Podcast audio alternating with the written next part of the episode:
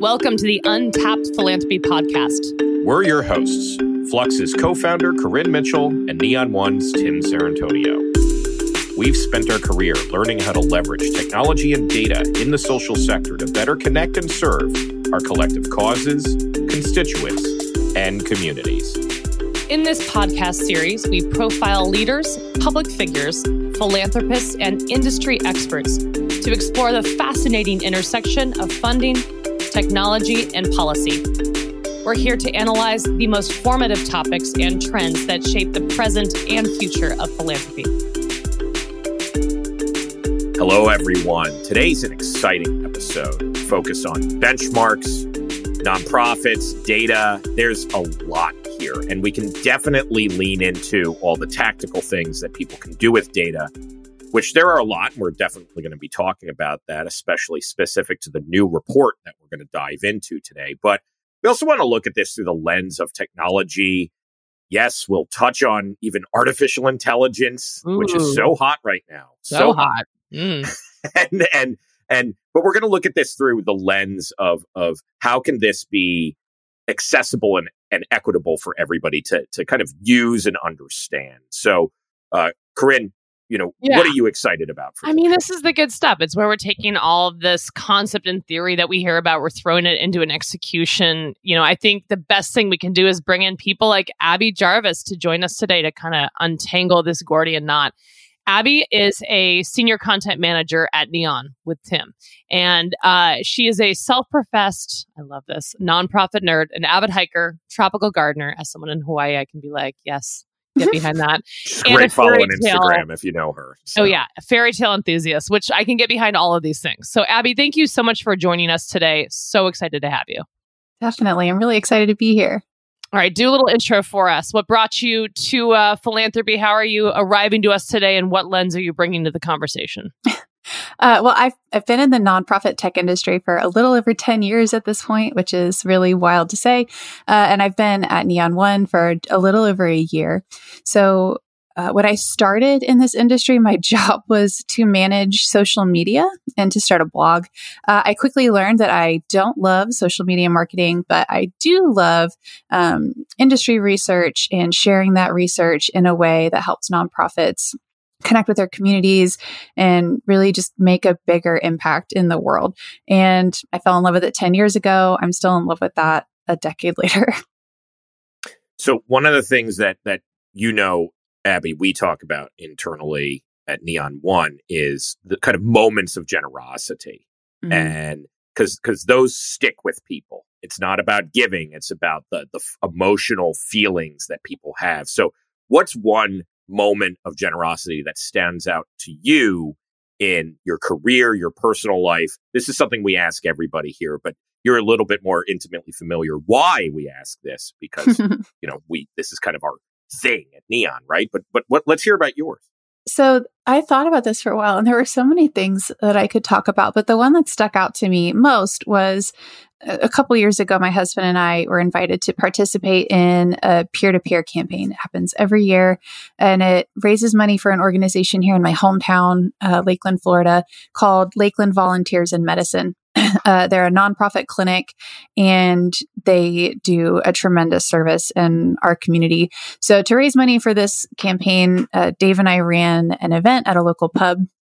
And it was really cool. We had like a laptop set up, we had talking points, and we were really just spending time with our friends and family who came out to support us and to to donate to this campaign but watching our friends and then other patrons that we didn't know come together in this neighborhood pub to raise money for that cause was really beautiful. And the kind of the crowning moment of it was a few weeks later, I found out that one of the people who attended that event and donated discovered this nonprofit through that event and ended up getting healthcare that they didn't have access to as a result of that campaign. So watching someone not only support a great cause because they were our friends and they wanted to be supportive, but actually like get some pretty life changing services was really beautiful. That's really beautiful. And and one of the things that stands out about that story, Abby, is that connection that you were able to to, to make with that and to also introduce other people to it. And a lot of times these are seen at the ground level. People know that this type of stuff is, is happening. But when you start to scale up and you start to look at things and mass, that those nuances are lost. And what I really loved about the email report that we're going to be talking about and unpacking today is you kind of get both.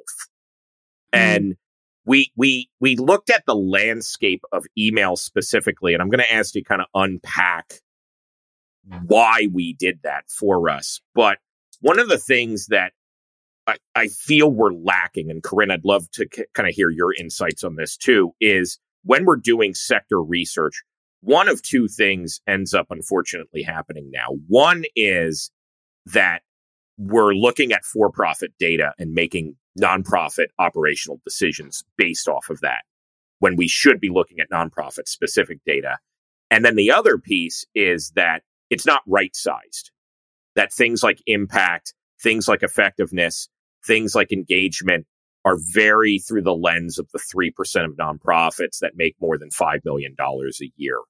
And so there's these discrepancies and inconsistencies that you start to kind of make these downstream assumptions and interpretations.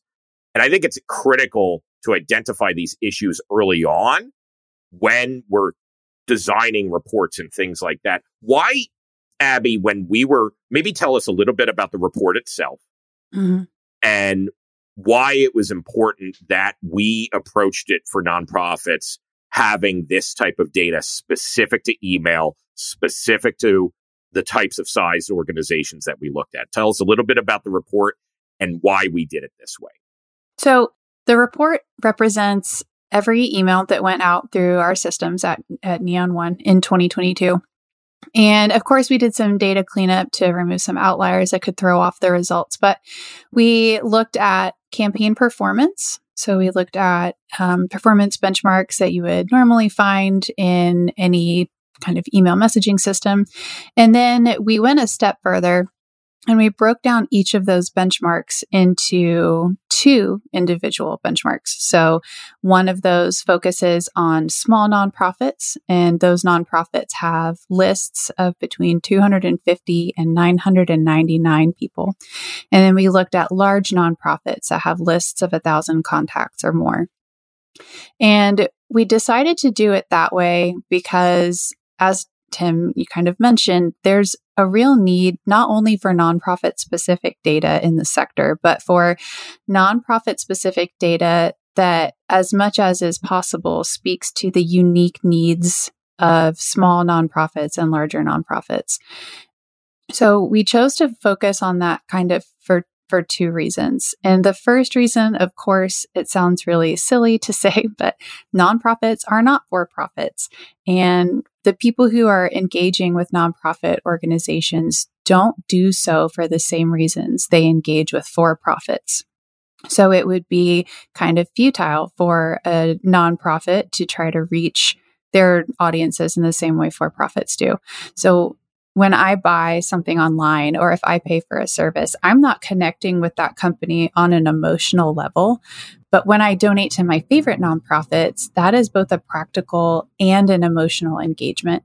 And because my emotions are tied to that nonprofit, I am much more willing to engage with them than I am willing to engage with a for profit. And I think that's true for most donors. So we'll read nonprofit newsletters, we'll read their blog articles, we'll engage with them on social media. I'll give them my phone number, but I won't do any of those things with a for profit. And nonprofits are kind of universally like that. Their their supporters engage with them very differently. So when nonprofits borrow their engagement cues and their best practices from for-profits or even those those big nonprofits, organizations with whom people won't do things like read newsletters or open emails or provide additional information, they're missing out on an opportunity to engage their community. And then you and I, Tim, have talked about this pretty extensively, but like you said, a lot of the nonprofit specific data does come from those very few organizations that are processing millions of dollars online. And at least I see a lot of discouragement and a lot of stress in those small nonprofits because that is the data they're drawing from. They'll see a large organization raising tens of thousands of dollars following these specific best practices and they feel like they have to produce something similar. And there is so much pressure inherent in that to hit specific engagement metrics or reach goals or process a certain number of donations. And when you and I talked about this, we really identified that the data available to those small nonprofits, and even more importantly, the best practices based on that data, make those small organizations feel like they're failing if the appeal they send doesn't perform the way they want. So when we analyzed that data for our report, that data revealed that small nonprofits are winning in a lot of different areas, but many of them are still striving to hit numbers and use strategies that don't work for them. They're not able to celebrate their successes because all they see are these outside numbers that won't work for them. So when they have data that is specific to them, it's much easier for them to start tracking their own benchmarks and setting their own goals and learning what can work for them instead of trying to do what works for Charity Water or Amazon or the other large organizations that they have historically looked up to.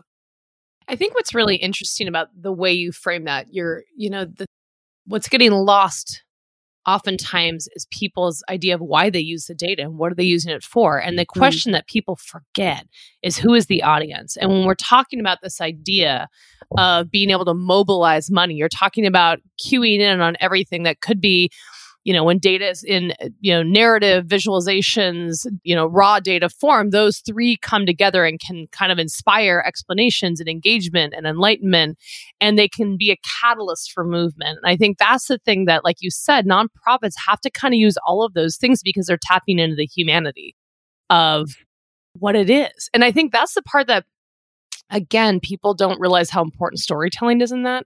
And to mm-hmm. your point, what mobilized you into action, you know, was the ability for you to connect to that human story at the end of it. So it's such an interesting concept about like how is data used and why those big numbers, why to some degree, sometimes the 132 different data outcomes that can be called out in, in genomes and things that are valuable to many, many people, but not to the nonprofits themselves, not to the ability that they can come in and tell their story and mobilize people in the way they need to. It helps to tell other stories. And I think that's what we all forget is it can't be one one reign, you know, across all. It has to be who is the audience?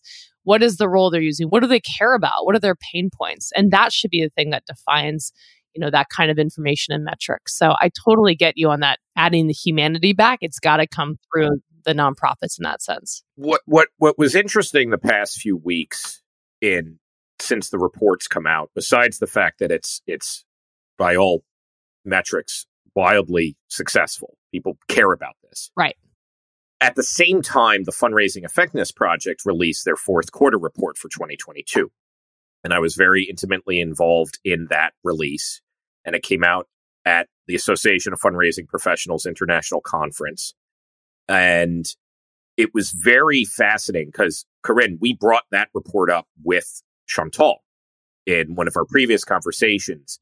And it was so interesting because she was astounded by some of the donor retention numbers. Yet on the ground, one of the big criticisms that has come up, and I even had a, you know, diner conversation with one of our partners who's involved in it this morning about this very topic. And he basically says, Michael Buckley of the Calo Group is this type of data doesn't tell small nonprofits anything they don't already know. Right. And that's the key difference I think that we need to start shifting is we need to stop being observers and more actively guiding folks too. But uh, you know that that's just one kind of little deviation on a conversation I want to bring up is that this stuff has to have more of a clear point in what people are going to do with it. And the point forward. has to be answering that that how and why, right? Yes. Like, it, it, and, I think that's the thing people realize too is that, and maybe it is the same data. I mean, maybe maybe data optimization here is actually about increasing the utility of that data. So it's like mm. same data for different purpose, but the whole point is it has to have a purpose. It has to have an audience. It has to be something that resonates with that receiving kind of party or person or whatever it be, so that you're actually in a position where you're actually building that story for them. So the different same data can be different purposes, but there has to be different purposes that take into account the how and the why of what you're trying to accomplish. And I think that's something that we always forget and we blindly kind of just say these are the metrics, you know. How do you play into them?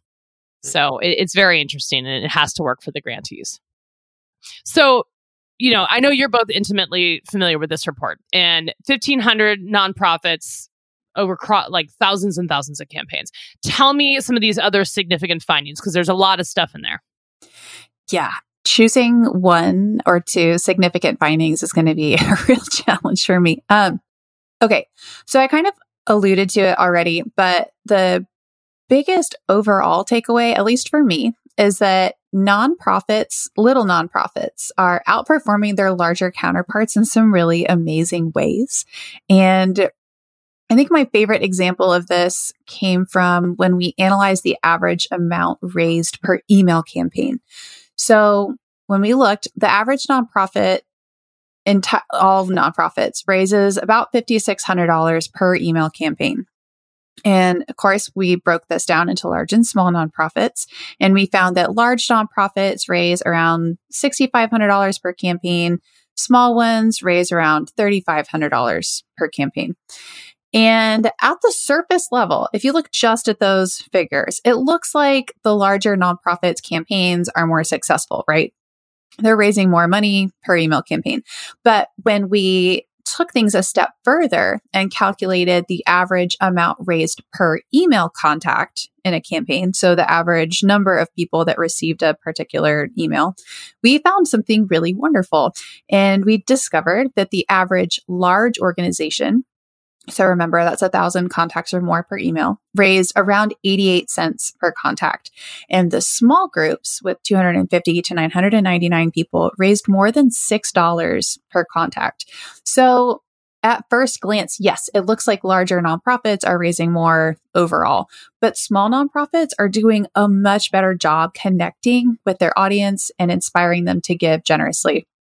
And I think that tells a really beautiful story about the way smaller nonprofits are connecting with their audiences. And I hope that findings like that, and I mean, that's only one example. Small nonprofits outperformed their larger counterparts in a lot of different areas. I hope that encourages smaller teams who feel that pressure to grow their list or hit the totals or whatever achieved by bigger organizations. They have a lot to be proud of.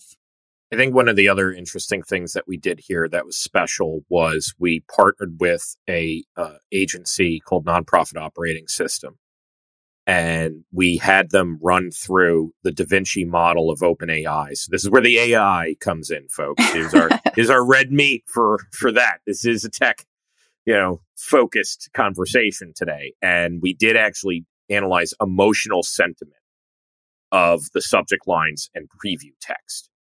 And this is where the importance of nonprofit data for nonprofits comes in because the words, the phrases, the things that people say are so specific to our sector. Even the emojis that people use mm-hmm. are very highly specific to the audience that they're talking to. And so that was some of the other fun stuff was kind of what drove engagement. Abby, you know, before we kind of move into the larger questions of audience development and what these types of reports might be helping in the broader story that we're telling across not just, you know, email, right? Like the broader focus of these types of, of research projects. Let, let's have a little fun though and talk about the AI side, the emotional, um, the emotional insights that we glean from the data. Do you want to give us a little bit of a overview of what happened there? Yes. So Cherian Koshy, the man that runs the nonprofit operating system, came back with some subject line analysis, uh, some sentiment analysis, and then he even looked at some words and phrases that can either tank your engagement rates or improve them in subject lines and in preview text. And I had a blast reading through his notes and his findings. I was not particularly shocked to see that positive emotions have a tendency to inspire the best engagements.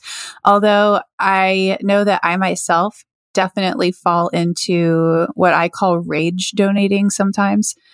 So if you are listening and you, like me, tend to respond to rage donating, don't do that in your subject lines and preview text. Positive feelings uh, perform better. So keep that in mind. That's a really good term that I actually haven't heard.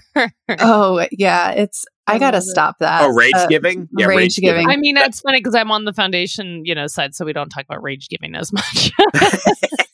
but like, but like, I totally do that. Like on a personal level, I'm like, I am going to change the world with this one Oh, Cor- button. Corinne, this is Oh, why yeah. this is why our podcast is so fun because we're both going to be like, "You do what in I your can't. world?" No, no, no. I do that personally, but I would love the Yep. co- the concept of like foundations rage giving. That's not. Oh, that's, like, uh, that, that makes- yeah. Imagine, That's not a imagine, uh, yeah, That's imagine like a big, a big foundation just going like, "This is our rage gift." Then, like, that'd be Sorry, just, fascinating. like, Keep going, Abby. Sorry. Keep going. No, you're good. Um, I I really enjoyed that because I know, especially with so much going on in the world, it's very easy to dwell on the problems that nonprofits are solving when we now see that people respond not to the problems necessarily but to the potential solutions to those problems. So I thought that was was really great. Hilariously, the three words that tank engagement are reminder, member, and meeting. So if you're listening to this, I hope you take away that you should never ever send an email with the subject line reminder, member meeting, because you will get terrible open rates. And then Cherian very eloquently noted in the report that nonprofits, I think, tend to default to sending non emotional subject lines. I'm sure we could have a whole episode on why that may be the case, but he really encouraged people to look at what the AI revealed about how people respond to emotional words and phrases and subject lines. And I hate using the phrase lean into, but I can't think of a better one. I he would encourage people to lean into sending more emotional subject lines. It will help your engagement. And I loved that finding. Yes, and and Corinne, I know I when we were discussing this this discussion yesterday Mhm. that I was going to throw one question at you, but I'm going to throw a different one at you. Oh, are you? because you? don't know the answer to this one. We had to actually remove one word in particular from the data set because it skewed the results so much. And this is a very loaded question, so I apologize, but I'm going to give you a Oh, shot. No. Okay. What do you think the one word we had to remove was? And it's not like Tuesday. Where was it? Like, like in, as a in the subject word- line. In the subject If- line. This word, this one word was in the subject line. It outperformed everything to such a degree. We're talking by like a thousand percent.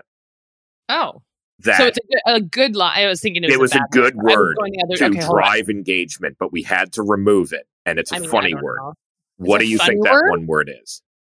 Oh, I was going to say it was something like urgent or something. Um, but If you are listening word? to this podcast Ugh. at this point, like go, go find where we've published it and like comment Ah, on which word you think it is at this I- point. Corinne, what do you think it is? I was going to say something like urgent, but that's not the right. You said it's more funny, and so that's not funny. It's not funny. It's That's not not, funny at urgent. all. Isn't funny. No, I know. I, I, for our Oh. listeners, I'll speed it up. It was cannabis. The word is cannabis. Wait, what? In in the header line, Yep. people the open rate was like a hundred percent. What? it was so good. It what? was so good.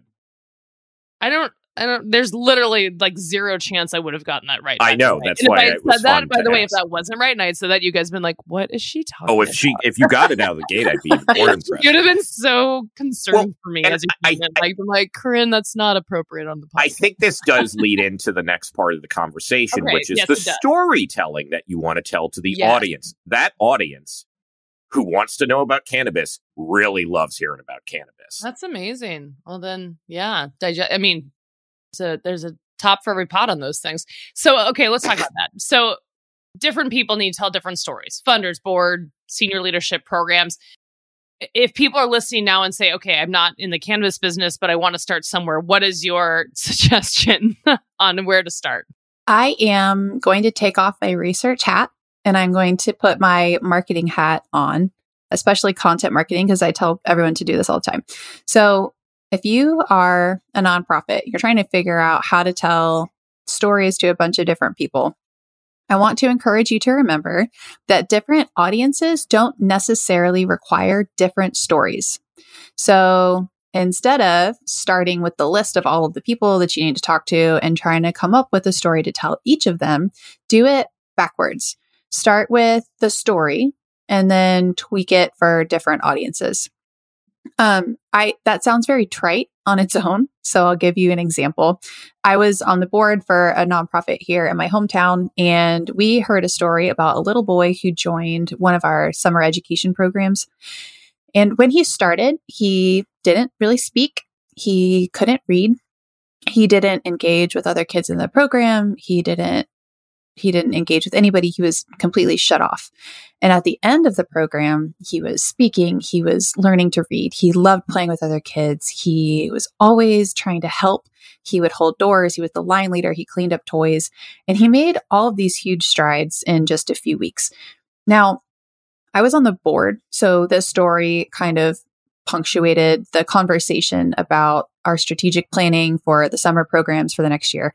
But it really highlighted to us the importance of executing that strategic plan and doing it well so we could help other kids like like him.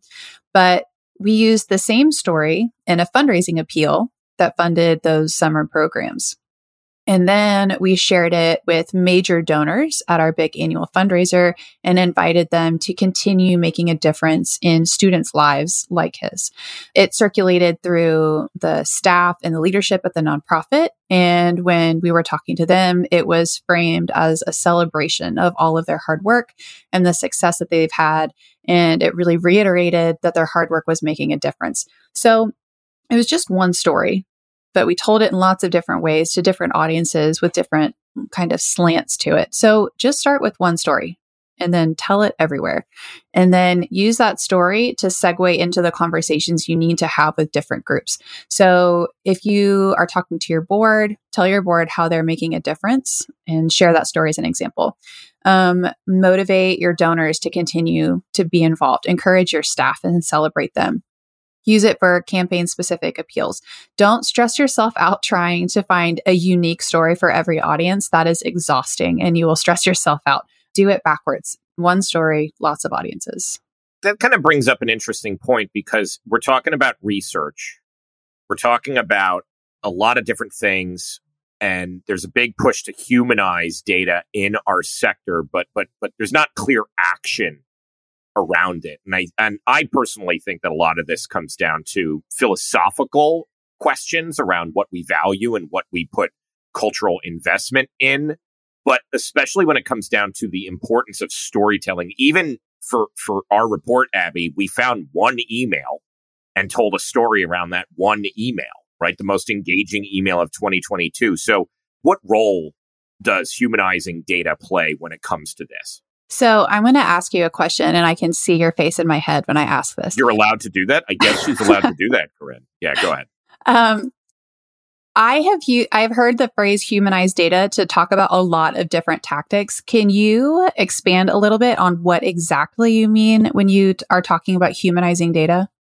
So, when I went through the philanthropic psychology course for the Institute for Sustainable Philanthropy, they actually did outline some of the impacts of using individual images or individual statistics versus like using a story to represent the larger impact. And I think when I think about it, it's humanizing data is getting back to the core point of why I joined the nonprofit technology sector in the first place, which is that data is simply a electronic representation of human relationships.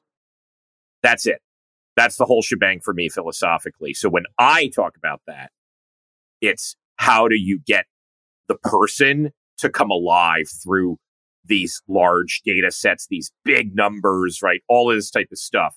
And that's why I love start with one story. But even when we were discussing things for creating the report, we approach data analysis differently too. So that's kind of how I would answer it. And I don't know if I did an, an, adequate job for you, Abby, but that's that's how I'm going to answer it. Yeah, that makes a ton of sense. And this is a problem that we encounter in the nonprofit tech industry. And I suspect it is a challenge in the nonprofit industry as well. So I'll speak for myself when I look at data, especially if I'm looking at very large data sets like the ones you and I looked over for this report. It is really easy for me to reduce the nonprofits represented in that data set to a monolith. I find it easy for me to forget that each data point represents real nonprofits, real people, real campaigns, real impacts. And those stories and experiences and those needs and dreams are reduced to a percentage point or a ratio or a graph. And I know this is something we encounter a lot in the nonprofit tech space, especially when we're doing research. And like I said, I imagine this is a challenge for nonprofits too, whether they're looking at benchmarks or their own donor data. It's really easy for them to make donors a monolith, not individual people. It's easy for me to make groups of nonprofits a monolith, not real life fundraisers and leaders and people who are changing the world. So I think you and I have talked about this kind of extensively. And I have to be succinct, but there are two problems that I kind of see with this. So, one, I think it makes us less empathetic. So, when you and I are poring over a spreadsheet with tens of thousands of rows, or if I look at a non a big data set and I forget the organizations that are behind that data, it's so easy for me to say, eh, well, uh, this best practice is what the data says we should do. And it's easy to forget that that best practice, even if it is backed by good data, may be beyond the reach of some of the people reading that research. So when I hyper focus on the results, I have to work really hard not to forget the real life people who will act on that research. So you you mentioned some of the recent data from the fundraising effectiveness project. So we'll pick pick a point. The most recent report shows that the number of individual donors is dropping and it's dropping pretty rapidly. And it's really easy to panic. It's easy for us to place blame and point fingers and talk about the huge issues that the nonprofit industry wrestles with every day. But when we look at that data with empathy, we can start having really constructive conversations and we can ask, like, all right, individual donors are down. Why? Are nonprofits struggling with retaining and acquiring donors because they don't have the tools they need? Why don't they have the tools they need? Are donors burned out after the COVID 19 pandemic and all of today's unrest and economic uncertainty? How do we address that? Are the fundraisers burnt out and overwhelmed by everything they need to do? And if that's true, like how can we help? How can we solve those problems? So I really believe that interacting with data is only helpful if you bring empathy for the people that data represents to the table. And then I know you and I have talked about this too. The other issue I see is that not humanizing data can make us really lazy. It's easy for me as a writer to throw research out there without also sharing what nonprofits can do with it. So I can say something like, yeah, well, the, the, data shows that Friday afternoons are the best day to engage your audience with email and just leave it there. Which is true, by the way. It, Which is, is true. that it's much harder to say, okay, well, data shows that Friday afternoons are good for engaging your audience, but no two nonprofits have the same audience. So that might not work for you. Use this as the basis of an experiment and then tell people here's how to run an A B test. Here's how to compare performance. Here's the next thing to try if your Friday email doesn't perform the way you want.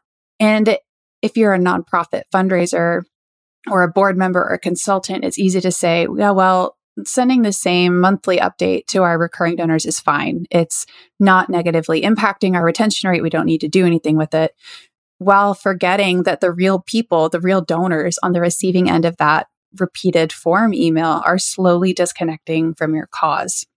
It's so much harder to say, hey, the data shows that our retention rate is okay, but let's take a deeper look at how our recurring donors engage with us anyway let's experiment with switching up the email. Let's talk to people and ask what they want from us. So I know you love data. I love data. Data is so useful, but it's only useful when you combine it with the real life humans behind it. We can't let data be a crutch and we can't let it rob us of our empathy. And we have to guard our connections very intentionally to the people behind those numbers. I think that's actually really interesting because to your point and bringing back this little AI kind of concept too is that like at the end of the day the tone, the flavor, the context that only humans can provide is the thing that AI can't. That's something we have to feed it to be able to make it useful too. And mm-hmm. so I, I look at this and say, you know, when you say don't rob us of our empathy, like I think that's right. The connections that people behind the numbers, like that's the thing that that is unique to us. So I, I do love that point you just made. Let's talk about the capacity of nonprofits to really get into this. I mean, obviously, in the land of you know being able to get this out and going, everyone have infinite resources and be able to do it. But what are the types of things that you would sort of call out to them to say, you know, here are tools out there, or you know, maybe start with that, and then I have a follow up question for that uh, of what you would ask of grant makers. But let's maybe start with that that first kind of concept of just quick tools that you think are out there that can help. I think perhaps the most available tool mm-hmm. is mm-hmm. simply a calculator. Oh. Uh, I I know that like sounds an, a little ridiculous, like flyer, yeah. flyer. Yeah.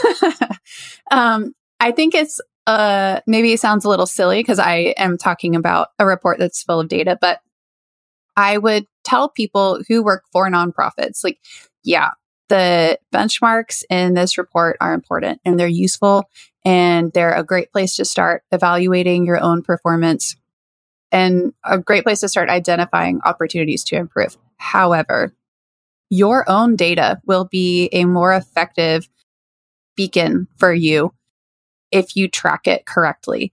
So, yep, look at the industry average for click through rates and open rates and engagement, but don't just stop there. Don't take my word for it when I say that you should send your donors an email on Friday. Look at your own numbers. Look at the email service provider you're using and look and see okay, Abby says that you should try sending emails on Friday what happens when I send an email on Friday? Is it working? Don't say, okay, well, it looks like I have a pretty decent open rate compared to the rest of the industry. Ask yourself, how can I improve my open rate? What little tweaks and changes can I make? And sometimes that's as simple as calculating your own metrics on a calculator and just keeping track of them somewhere. Of course, you want to use tools that give you insight into those data points. It's really a pain to try to calculate your open rate by hand. Uh, but some of the really important indicators that you're doing a good job reaching your audiences uh, those engagement metrics. And then things like average amount donated per campaign, average amount donated per contact, average amount donated per segment of contacts are all really valuable. And you can pull that regardless of what service you're using. And you can track your own progress using our research as a starting point, but building on it from there. Awesome. And take that one step further. And now, you know, let's look at this idea of if you could give that same or uh, give a piece of advice to the grant makers that are asking you to you know provide a lot of this information if you could ask one thing of them what would that be I'm going to open with the caveat that I am most familiar with individual giving. I'm less familiar with the ins and outs of grant making and reporting to grant makers.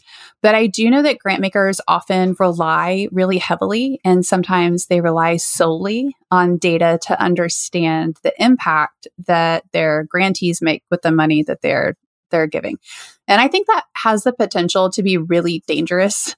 Of course, data and reporting is important, but when a nonprofit has to hit benchmarks or report impact in a purely data based way, it's really easy for grantors to lose sight of all of the nuances and all the challenges inherent in some of the work those people are doing. You can't reduce a nonprofit's impact to a percentage point without losing sight of the different challenges they face. And you can't look at a nonprofit that's hitting the benchmarks and hitting the milestones and performing really well and say with confidence that they are effectively serving their community. And then on the other hand, you can't look at a nonprofit that's not hitting those goals and say that they're failing. So if you're listening and you're a grant maker uh, and you really do want to make an impact in the world, please don't rely solely on someone's progress towards an arbitrary milestone talk to them and humanize it and seek out information about the circumstances and the challenges a grantee is facing. Of course, you want to look at the data, but combine that data with real life human conversations. It's really the only way to get a complete picture of what's happening. I was just telling Tim, this is like one of my most favorite conversations. We were like slacking behind the scenes. I was like, this is so fun. I wish we had a little bit more time, but we are unfortunately going to have to wrap up And we do this little thing called rapid fire. It's just a way to like have fun and like get a little insight into you as a human and uh, encourage you to respond with the first thing that comes to your mind. So we have like three or four questions for you. You ready? Mm-hmm. All right. If you could switch places with any fairy tale character for a day, who would it be and why? My favorite fairy tale character comes from a Russian fairy tale. It's Oh. called, uh, she's Vasilisa the Beautiful or Vasilisa the Wise, depending on who you talk to. And she. You really are like a fan. That's amazing. I really Hey. am. I'm Uh, gonna I look have- this one up. She meets Baba Yaga. I was going to say, where's Baba Yaga and all this? she meets Baba Yaga, and I actually have tattoos of Vasilisa the Beautiful and Baba Yaga's house. Mhm. I love that fairy tale. Love it. And why? Just in general, as a what does it evoke for you?